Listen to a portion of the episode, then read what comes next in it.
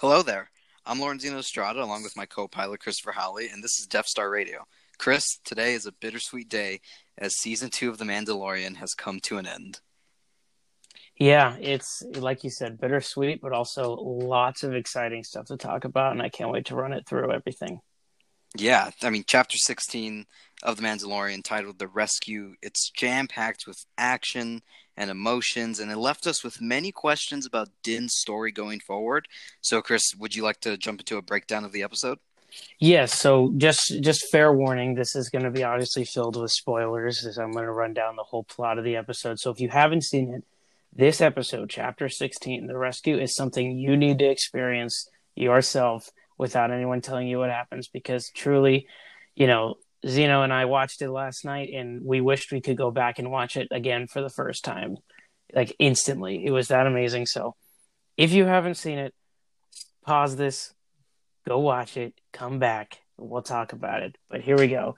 To open it up, so as you said, chapter 16, The Rescue, opens with Slave One, the iconic ship of the Fets, Django and Boba, uh, attacking a Lambda class shuttle that is contains Dr. Pershing, the cloning scientist that we saw all the way back in episode three of the of uh, or chapter three. Is that correct, Zeno?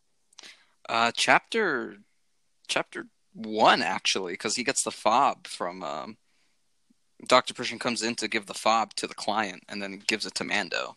That's true. That's true. So, you know, he's he's been in this series for a while, whether even though it's kind of a smaller role, and we get confirmed that he's a cloning doctor. He's he's accompanied by two pilots who are flying the ship, obviously, and they can't shake Boba Fett, and Boba hits them with an ion ion shot that slows them down, and Boba Boba latches to the Lambda B, or Lambda shuttle and boards them. It's Din Djarin when they open the thing, open the open the door, and Doctor Pershing clearly recognizes him. It's hard not to recognize a guy who almost kills you, and um, he asks if the kid's okay. He says yes, and then all of a sudden we see the the allegiances of the pilots. One pilot being a true Imperial, and the other one just kind of you know an imperial that I don't think we've seen very often. He's he's doing it for a job. He's saying, "I'm not with them. We can work something out." That's not true imperial. So the other pilot just pops him, shoots him, and then we learn that that pilot was on the Death Star. He gets in Cara Dune, under Cara Dune's skin, saying that he was there when Alderaan was exploded, and he rightfully gets a shot straight to the face. and um, they take Pershing hostage, and they take the the Lambda class shuttle and that's that's the that's the cold open to yeah, the beginning to, of the beginning of the episode.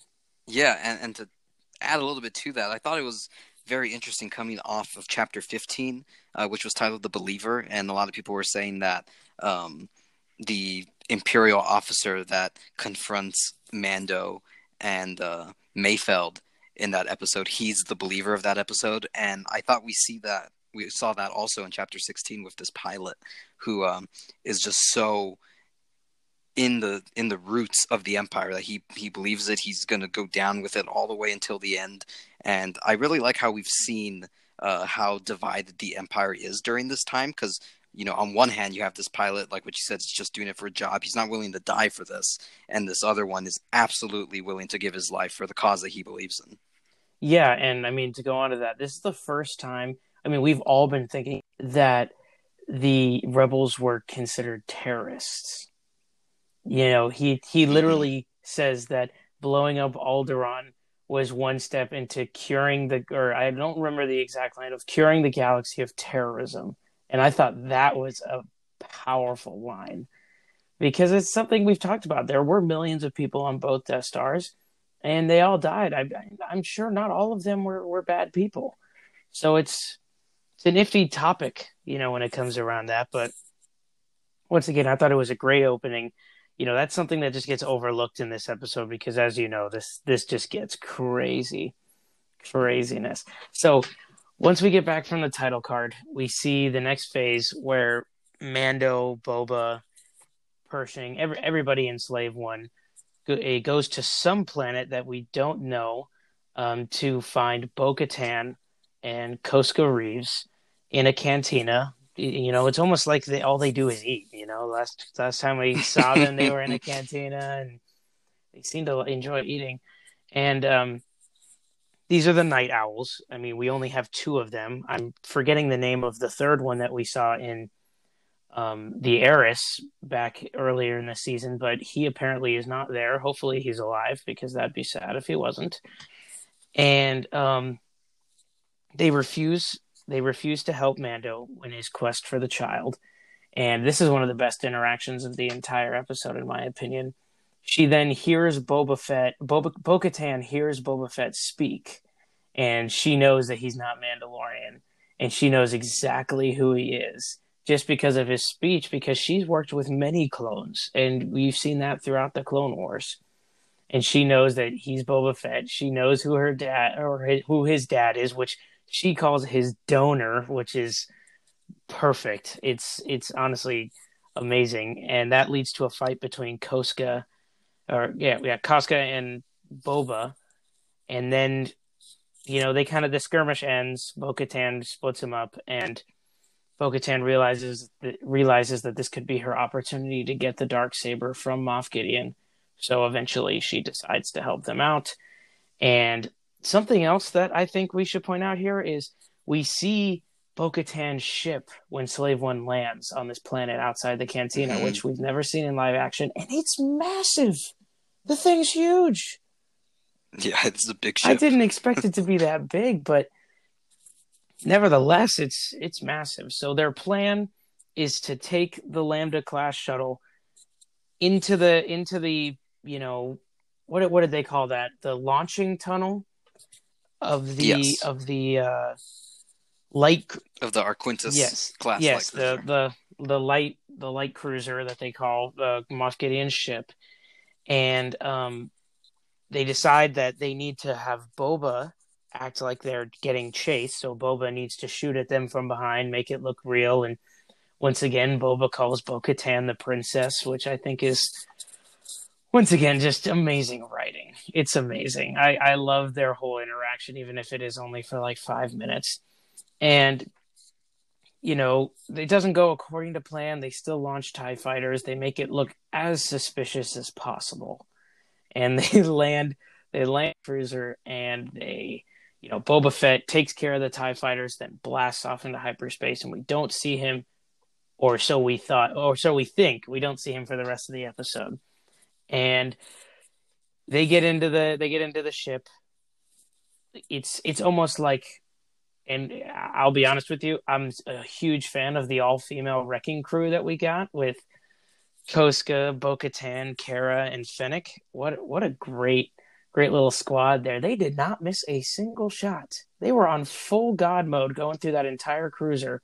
They get out of the ship, pretty much like wipe out the entire hangar.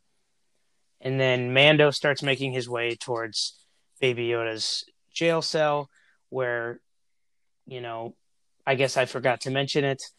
There's, you know, 40, 50 Dark Trooper droids on the way there that could basically end this entire episode and end the entire series and make us all very sad. and um, it's Mando's job to go in there and seal them into their room before he gets to Baby Yoda, while the other four create a diversion as they head towards the bridge to get Moff Gideon. Now, Zeno, I don't know about you, the fight that Mando eventually happen has with the one dark trooper that gets through the doors, um, that he he he gets there as they're opening. He closes them. One is able to escape, and he has this big skirmish with one dark trooper, which basically goes to show that if he were to fight more than one, Din Djarin would die, and that's a very sad thing. I, yeah, it it was it was good to see uh, him fight at least one of these dark troopers. Uh, I'm I'm glad that they weren't like the main focus of this episode, and that he was able to take care of them. You know, obviously we're still halfway through this episode, but he was able to take care of them pretty easily by sending them out through the airlock. But it was cool to see them, uh, to see one in action, and just see how powerful they actually are.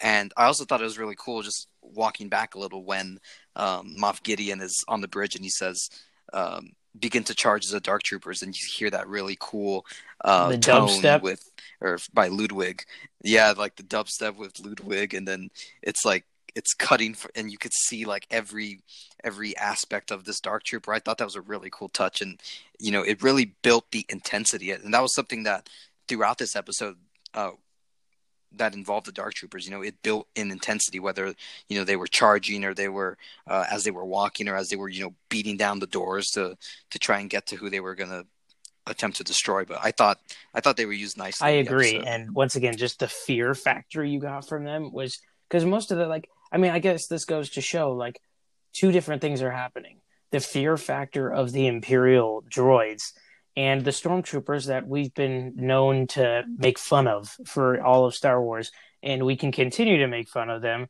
as the Night Owls and Cara Dune and Fennec literally wipe out all of them. Like they did, it wasn't even hard. Like it was easy. They make it. They they, they just continue through the ship all the way to the bridge. They get to the bridge, and Gideon's not there, and that's that's a big thing. But before, I guess, before all that happens, Din Djarin defeats the one Dark Trooper that he that he fights, and then he opens the bay door and sucks all the other Dark Troopers out into space, and they're gone for now. And so they, so the Night Owls and friends, as I as I like to call them, they get up to the to the bridge. They wipe out everyone in the bridge, of course, because if you've wiped out the whole ship, why not keep doing it? And Moff Gideon's not there.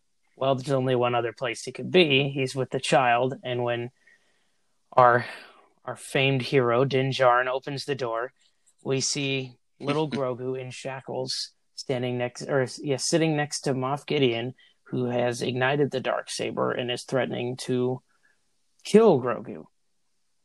Which I don't know about you, that was this was one of the most suspenseful parts of the entire episode because I I know they couldn't they couldn't kill Grogu there, but it was still scary. You never know. Moff Gideon's that type of villain. Yeah, and again, I think what this series has done it's it's done a really good job at, at building suspense. So even though you don't think that Grogu's going to get killed right there, because you're like realistically that's not going to happen, there's still that thought in the back of your head that's like, "Ooh, this he could do that," you know. And and you're about to get to this point, but Moff Gideon sounds extremely convincing when he's talking to. Oh yeah. So once once Mando's in there, he throws down his blaster as Gideon asks, and Gideon basically is explaining the history of the dark saber to Mando, and Mando's like, "I don't care. I want the kid. That's all I want." And you know, there's almost a shock in Moff Gideon's face, or at least that's what he portrays, and goes, "Oh, well, all right, you can have him. I got the blood that I wanted for him, which we don't know what the blood was for, but I think we can all." kind of piece it together and think it was probably for the creation of Snoke or Palpatine in some way. And he's like, "All right, well." He turns off the dark saber and goes, "As long as you leave my ship immediately, you can have him." So Mando's like, "All right, I'm I'm I'm down." So Mando walks over to Grogu, goes to pick him up, and of course, this is where you realize Moff Gideon, not being as skilled a fighter as Mando, realized that he needed to get Mando like surprise. He needed to catch him with the element of surprise in order to beat him. So he ignites the dark saber, attacks him, hits him on the back, hits him on his jetpack, which of course is made of Beskar, and then every other piece of his body that's made of Beskar before he's able, before Din Djarin's able to pull out the staff, and we finally get the Beskar, the Beskar uh, staff versus the dark saber, like we all thought was going to happen once Mando got it and it's not a it's not a long fight, but it's a good fight. It's it's very exciting. It shows how skilled Mando is and how you know not really skilled with it Moff Gideon was, but it, it literally just goes to show how the dark saber is literally just a symbol of power. No, not only is it a dangerous weapon, yes, but Moff Gideon clearly wasn't that skilled with it, but it just showed how much power he had over the people who wanted it. And I don't know if that if you agree with that, Zeno, but I think that's the it's literally a symbol of power and that's its biggest part.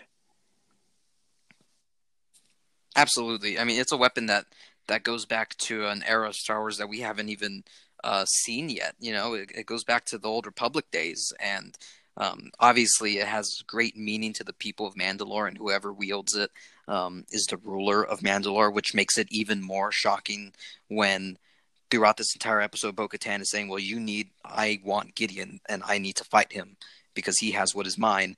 And then you see Mando and Gideon fight, and Mando disarms Gideon, and you're like, Oh, that means that he bested him in battle, and he is now the rightful ruler of Mandalore. It, it carries so much weight, you know that. Yes, that and I mean, it doesn't even like. Honestly, Mando might not be very skilled with the dark saber either, but the fact that he has it is the important part. And so, you know, of course, he bests him, and he he puts Moff Gideon in shackles, and he brings Grogu with him up to the bridge, and just as you said, Bo Katan's eyes are like, "What happened?" and he Moff Gideon's like snickers and smiles and laughs and realizes that now Bo Katan has to fight Din Djarin for the rightful to become the rightful ruler of Mandalore. He had to in order to get the dark saber, you need to best somebody in battle. And even Mando's trying to say like I yield, you can have it. She's like no, that's not it because the story is what weighs more. The story is the biggest part. Otherwise, she's a pretender, quoting Moff Gideon in there. And, you know, I think there's a lot of maybe a little bit of a continuity error there with how Sabine literally handed it to Bo Katan, but maybe that's how Bo Katan lost it in the first place. We don't know how she lost it. Maybe she lost it because a lot of Mandalorians didn't believe in her because she didn't have the story. And that's why she's so fixed on getting that story. I think that that is a possibility. But as they're as they're having their little talk there. Um, alarms start sounding off. The Dark Troopers are back. Of course, they're droids. They can survive in space, and all all of them, all of them except for the one that Mando destroyed, land back on the ship and are marching straight toward the bridge. And you know how I don't know about you, Zeno. I'm sitting there. How are they getting out of this? Like, there's no way they get out of this you knew something was coming. Um, yeah, with the amount of Dark Troopers and like Moff Gideon kind of like taunting them, he's like, "Yeah, you guys are gonna, you guys are gonna have like a a glorious end, and in the end, it's just gonna be me and the child still alive." And you knew that this was not how exactly. so as they're marching up, they close the blast doors. The the Dark Troopers are punching their way through the doors, and then a single X-wing shows up, and we get the snickering joke from Cara Dune: "One X-wing." great. And then it lands, and we see who comes out someone in a robe. And then a, uh, they, they give us the black and white shot on the security camera of a lightsaber taking out a dark trooper. And then it cuts to the green lightsaber of someone that we know very we know is very familiar to everybody who watches Star Wars. He makes the dark troopers look like terrible. They look like like B1 battle droids. They looked, yeah, exactly. like he walked in there and just eliminated all of them. He used force push, force freeze, force crush, every type of thing, deflecting blasters, destroying everything. It was incredible. And then he walks up to the bridge, un- undoes his robe, and we see that it is one Luke Skywalker. And the best part about that whole sequence is Moff Gideon looking at the security cameras, and he's the only one who knows who it is. He is terrified. His face is full of fear because he's heard the stories. He knows who Luke Skywalker is. He knows what Luke Skywalker did. I'm assuming in the Imperial propaganda, they assume Luke Skywalker killed the Emperor and not Darth Vader. They assume Luke Skywalker killed both mm-hmm. Vader and the Emperor. And so Moff Gideon was thinking probably like, well, I'm next tries to shoot himself, and Cara Dune's like, that's not it. She knocks him out with the butt of her gun. And we get Luke. We get the beautiful swell of music. We get the unfortunate, bittersweet, sad farewell of Grogu and Din Djarin. Din takes off his helmet for the first time in front of all of the all of his his I guess you know acquaintances. I, I mean, the only one I would consider I, They're yeah, best would, friends now. I would consider friends, friends, with Cara Dune. But so he he takes off the sure, helmet. Yeah. Grogu finally sees Din Djarin for the first time, and Grogu then has a cute little interaction with R2D2, which you know we could theorize that R2 might have met Grogu before at the Jedi Temple. Not sure. If not, it's just it's just R2 recognizing Grogu as Yoda's species because you know R2 has a has a weird history with Yoda, to be honest with you. But um Mm-hmm. yeah, we get that cute little interaction. Luke Skywalker carries Grogu to the elevator he came up. The elevator door closes. Season two ends, or so we thought. Four or five minutes after, you know, four or five minutes might be too many.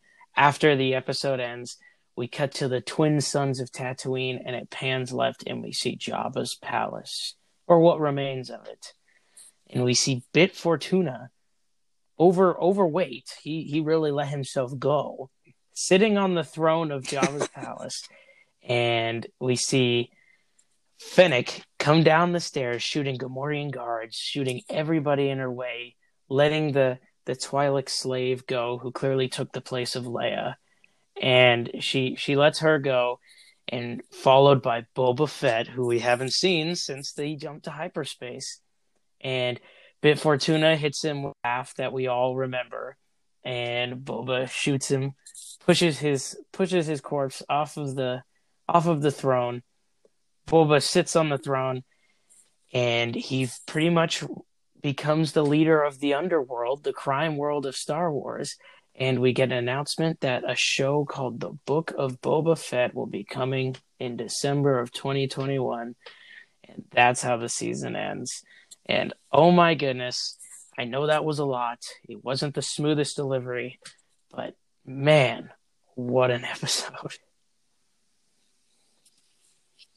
Yeah, it was just it was fantastic. Um, obviously, those last five minutes of it, not counting the Boba Fett um, end credit scene, is just you know that's what Star Wars is about. You know, um, and we have this massive universe with all of these characters, um, and it's nice to see it kind of interconnecting. You know, I know that's that's kind of a of a sore point for some for some viewers, but I think that's what um, makes Star Wars so special that we have this massive canon and the fact that we can have all of these characters that we know and love like interact with each other that's what makes it so cool and, and there's there's so many questions um, at the end of this like what's going to happen to grogu? Because right now if if if that's the way it stands grogu is grogu dead? Like did kylo ren kill grogu? Like that's that's kind of the big question.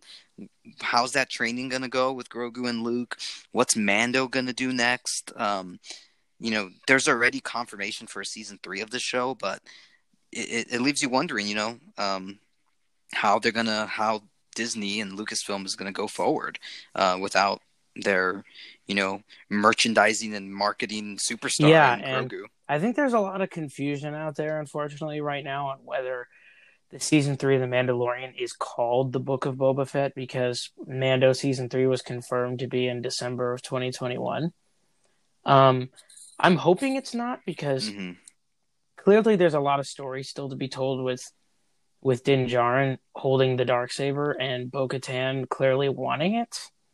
And I think there's a lot of story to be told. Like I wouldn't mind if we get a little break from Grogu and Din's you know relationship and he goes and tries to tries to take Mandalore with Bo-Katan, take it back for the Mandalorian uh, race.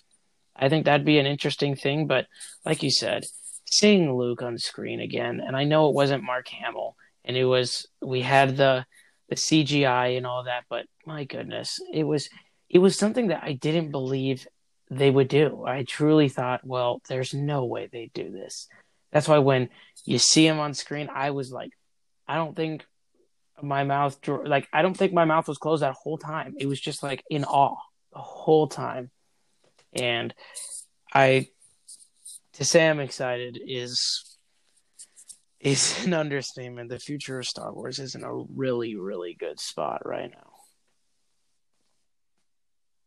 Yeah, and, and for season three of, of Mandalorian, I think it's it's been set up um, that we're going to eventually uh, see Mandalore in live action, and uh, we're gonna go through this power struggle in the sense of of Mando being the rightful ruler of Mandalore and Bo-Katan kind of behind him, believing that that right is hers. I mean, she is the sister of Duchess Satine, uh, after all. So I think, um, you know, you introduce Bo Katan into live action, played by uh, Katee Sackhoff, for a reason. And I think that reason, of course, is for season three to get away from that Grogu storyline, which we couldn't imagine them doing, but they it appears that they are. And um, I'm really excited for that. To just to be able to step away from that and go into a part of Star Wars that we've seen plenty of times before in the Clone Wars and Rebels, um, which is you know the Siege of Mandalore and and obviously all of the politics that that planet has. But uh, being able to to go into that live action and see uh, Mando kind of transition from this uh, caretaker in the sense of Grogu to now becoming a leader of, of his own people, who he who he himself was exiled from for so long. You know, um, I just really love where where Din's story is, is going. Yeah, if, and I'm hoping that this Boba Fett series is a limited series that isn't The Mandalorian. You know, like isn't because I read something today that was like, you know how The Mandalorian has been in chapters, and now this next the next season is going to be called The Book of Boba Fett. And I was like, well, that's interesting to think of it that way, but I sure hope it ain't that way.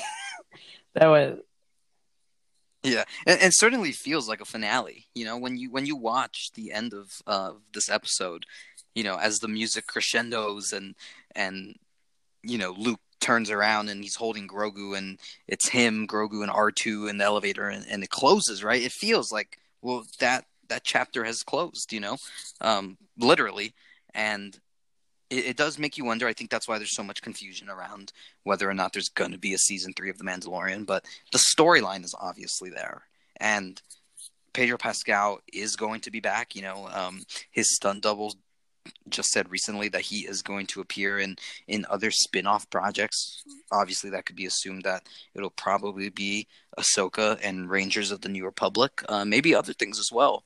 Um, but I I really hope um, you know, I, again, it's confirmed, but all the speculation still makes me worry that we're not going to get a season three of the show, um, which I think would be a mistake. And and to be quite honest, I'm not entirely convinced about this Boba Fett show. Chris, I know you are extremely hyped about it, but uh, you know, Boba Fett's always been a fun character, but he hasn't really, you know, reeled me in yet. You know, I like his story in this season, but um, of course, I'm not going to complain about a new Star Wars show, but uh, I'm gonna need some convincing. The reason why you need convincing is because we haven't got enough Boba Fett.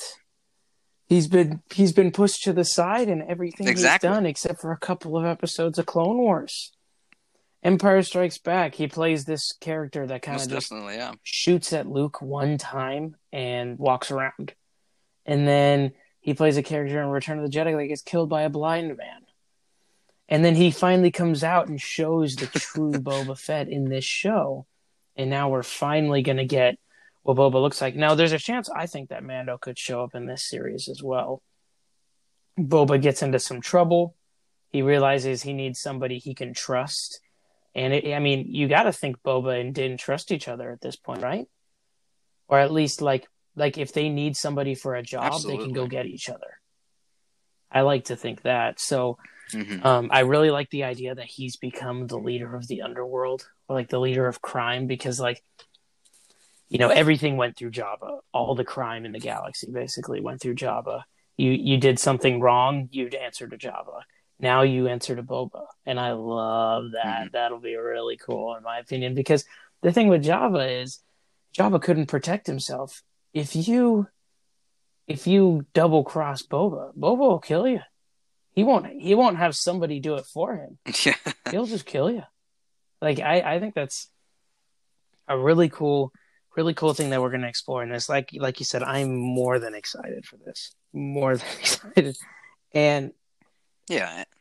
And, and it, it's a different look at the Star Wars universe, you know, kind of going into that underworld. I, I think we got hints of that uh, in Solo, and that's something that I would like to see explored more. So if this Book of Boba Fett series is ingrained in that you know underworld of Star Wars that you know the crime syndicates that we've heard of you know the Hutts the Pikes things like that um, I think then it has the potential to be a really good show. But in terms of the logistics for for that, are, will there be two new episodes a week for you know Mando season three and, and Boba? You know that's another thing that worries me about people saying like, "Oh, Mando season three is not going to happen." It's well, are they going to have two yeah, shows that's that's overlap? the question. Is a lot like I have an article open right here that says, you know, very satisfying the the few callbacks from Return of the Jedi, and it sets up the Mandalorian season three, which will be called the Book of Boba Fett. This guy's assuming that that is the third season.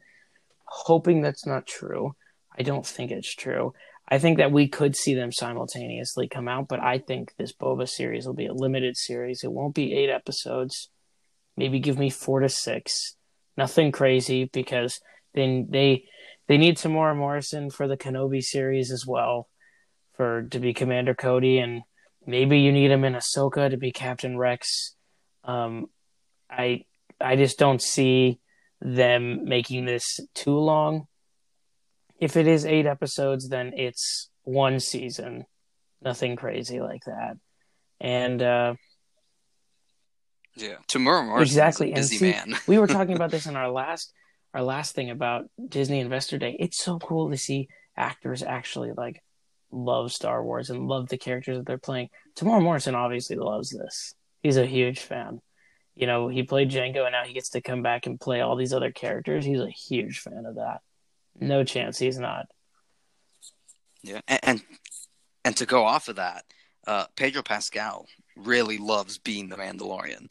So um, it would make me hard to believe that he's not going to come back for season three of the show. Um, in addition to making cameos for for these Exactly, other spin-off projects that Now, are in the works. One thing I did want to talk about this episode is did this not feel like the most Star Wars episode to you ever? I felt like it did. Like we had the Lambda class shuttle, which, you know, the only time we'd ever seen those shuttles were carrying really important people like Vader, the Emperor, and Mhm. then our heroes stole one in Return of the Jedi, correct?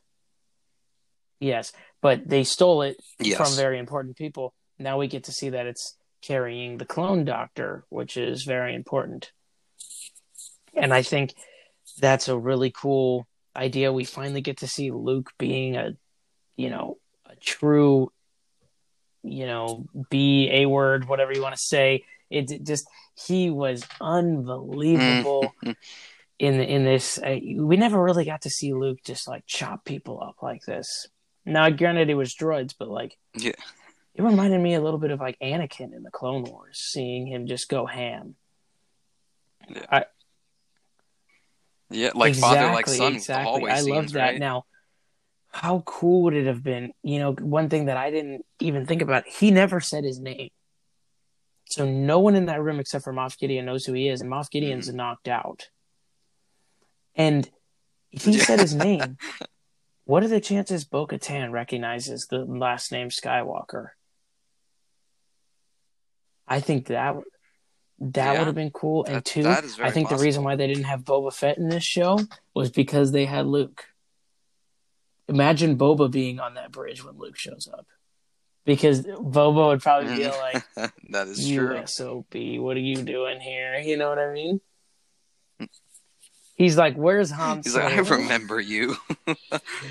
that would have been Yeah. crazy. I think that would have been awesome. But this this definitely felt felt like Star Wars. We had you know a cantina scene, a fight in a cantina. Obviously, stormtroopers.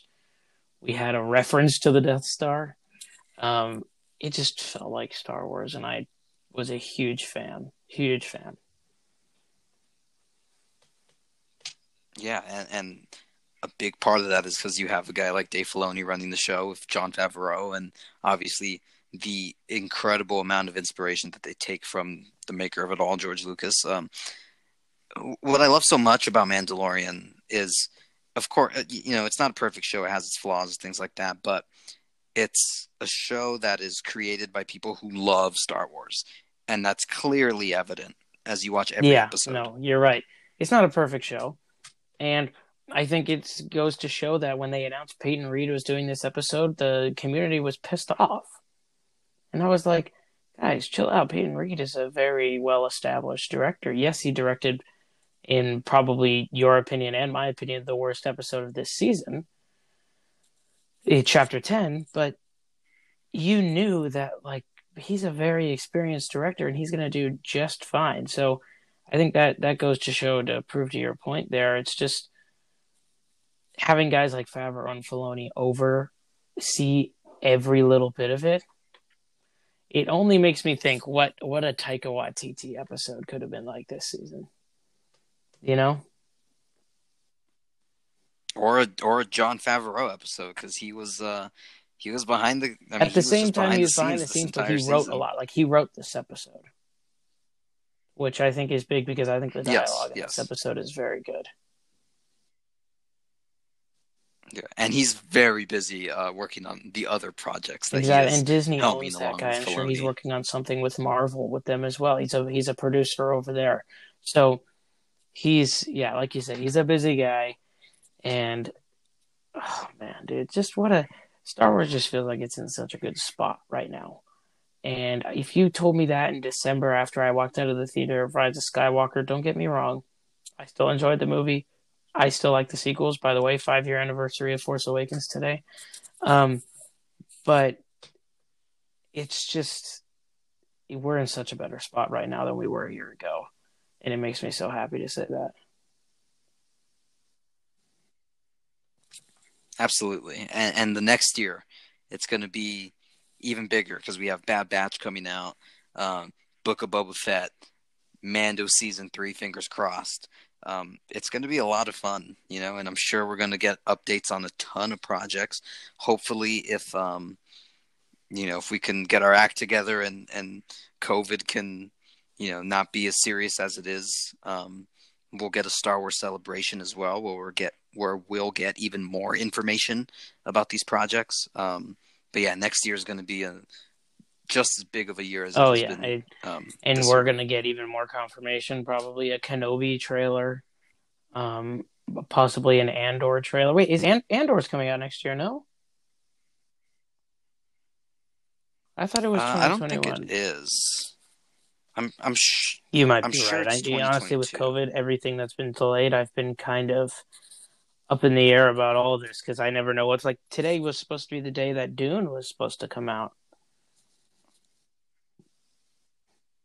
Yes, yes. I mean, we've had so many movies delayed, like still waiting for uh, No Time to Die, but yes, it says it's scheduled to be released in 2022. You're correct. So we're not getting Andor, but we could get an Andor trailer, which I think is important.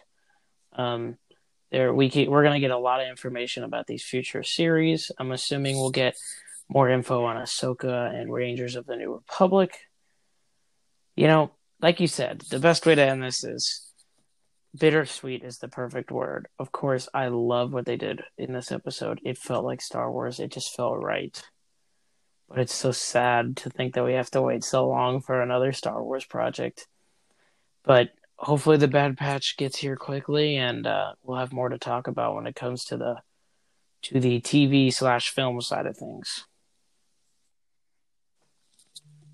Yeah, and you know, outside of the Bad Batch, the next big thing is is Lego Star Wars, you know, the Skywalker saga, and um, we don't know when. You know, obviously with um, a lack of Star Wars content, probably in the months to come, uh, we don't know when we'll be back to do an episode of Death Star Radio, but. Uh, we can assure you that the next time we get some some content for Star Wars, we'll be here breaking it down and giving oh, our yeah, theories and all of that. Well, we do, and you know, if you watched our our predictions in other Mandalorian episodes we had here, you can tell that we were very good at it. We knew exactly what was going to happen. No, I'm kidding. we we both, you know, knew the possibility of Luke being in this, but we didn't know the true possibility. Like I thought, oh, it'd be cool, like it would make sense, but there's no way. But it happened anyway, and wow, just wow. The the amount of excitement that me and you both have, I think I can speak for both of us, is is immeasurable. And Death Star Radio will be alive and well for a while. So even though Mando's over, keep uh keep your eyes out on us. You know, I'm sure we'll we'll come up with some creative ideas and you'll hear from us sooner rather than later. Absolutely. Well, with that, I think uh, I think that covers it for me. Zeno, would you like to add anything? Uh, no, just excited to to continue this podcast with you, Chris, and can't wait for the next one, whenever that is, whatever we're talking about. So uh, until May then, the force be with you. There you go.